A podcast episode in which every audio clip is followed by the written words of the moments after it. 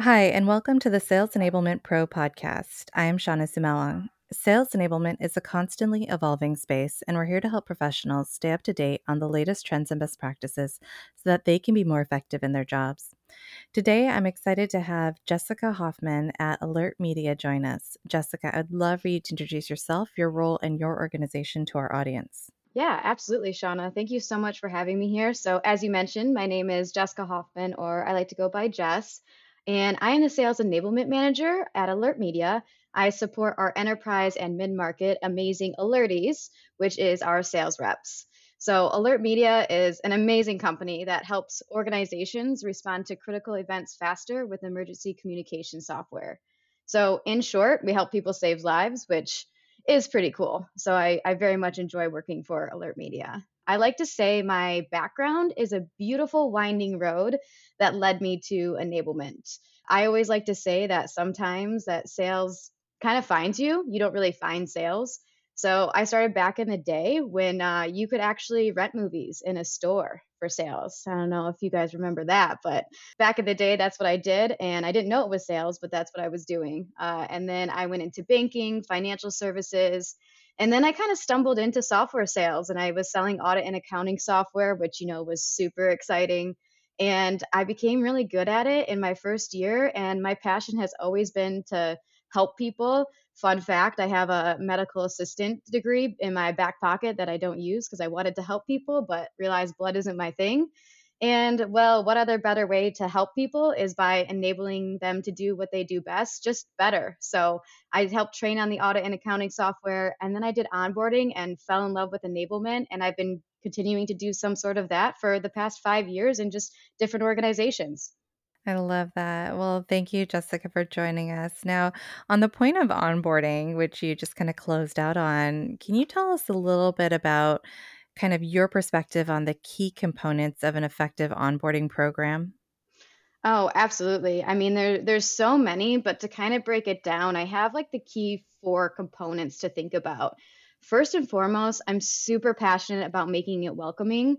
We all know starting a new job and a new experience is super scary. So, when you have new hires, you may have somebody that has been experienced in the industry and some that might just have zero experience. This may be their first job out of college, or this might be their job to retirement. So, you have to kind of be that person to make them feel welcome and make them feel comfortable, which kind of leads into my second component here, which is when you make them feel comfortable, you have to give them a clear roadmap and expectations.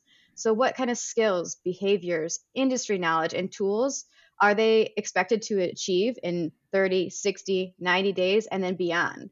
And then not only what, but how is enablement going to help them get there? So, giving them that kind of support that they need. Again, a new job, super scary. And they need a person to go to, to ask the questions, and to be vulnerable with to truly succeed. Um, so, I really am I'm very important on building those kind of relationships. And when you build those relationships, it actually allows you to seek their opinions after onboarding to evaluate the success and maybe where things need to evolve, which I'm going to get to in a moment. And then, thirdly, is leadership support. Leadership support is crucial to any sort of effective onboarding program. You need to work closely with the managers, supporting them, and the new hires identifying and agreeing on clear expectations and roles. So, what will enablement own? What will leadership own? And what will we own together? So, we have a clear understanding that allows the program to run smooth and allows the reps to understand those sort of expectations and having the support to be able to do so.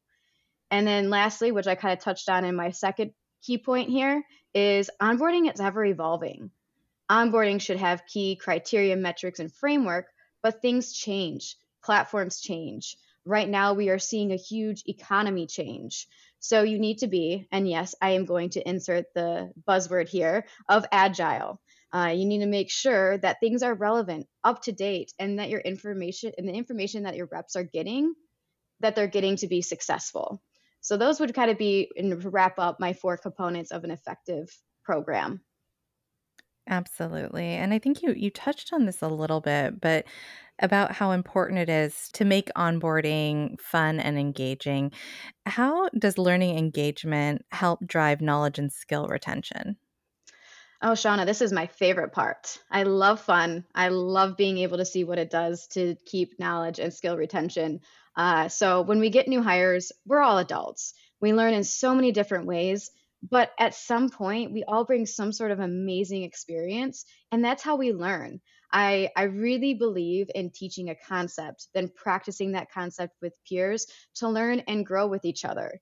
And I always say this to my new hires, but if you're uncomfortable, good news, you're growing and you're learning. And I think the retention piece comes from the practice, but it can also be taught through the concept of a story. Concepts of stories are so powerful because it helps you relate and actually practice that in real life. And I, I believe that that's where it all comes from.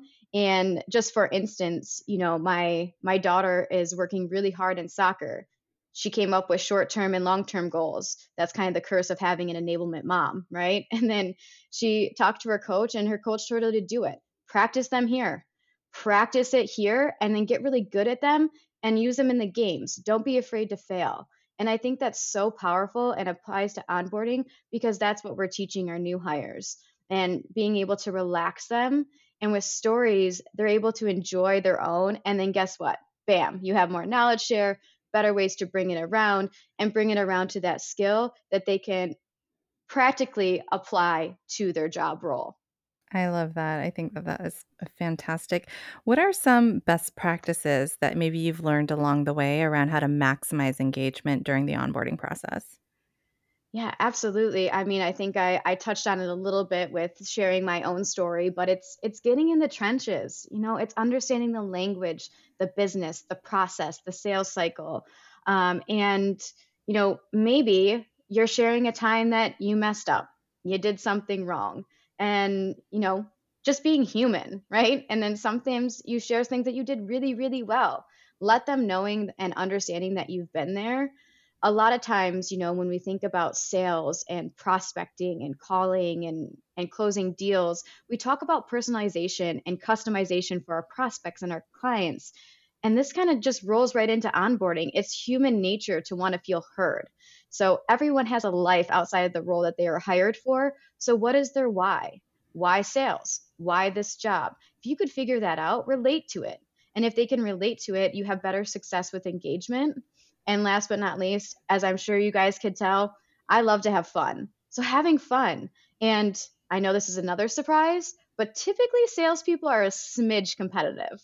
So making it fun, throwing in some gamification, this will help that retention. And that doesn't stop at 30, 60, 90 days. That's continuous. This is always a great way to throw in some fun as they navigate all the tools and resources that they have at, the, at their disposal and they continue to learn.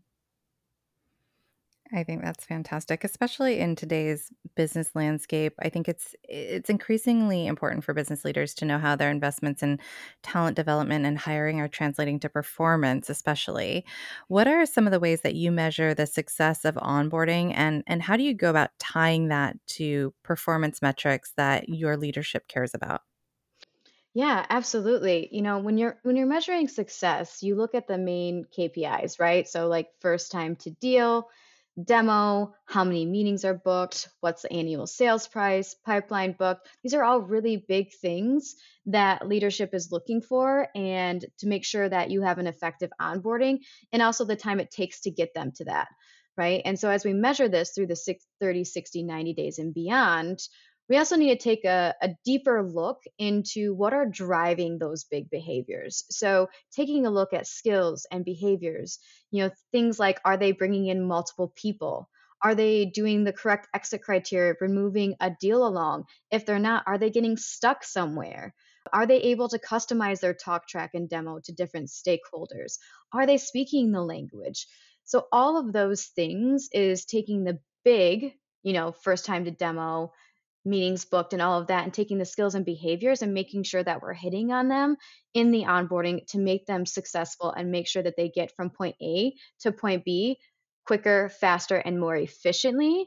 And this is where I am so very thankful for our tech stack is to be able to listen into those calls to see those behaviors and tying them back and having more consistent success with that by being able to also bring this back to, as I mentioned before, and the key components of onboarding is ever evolving.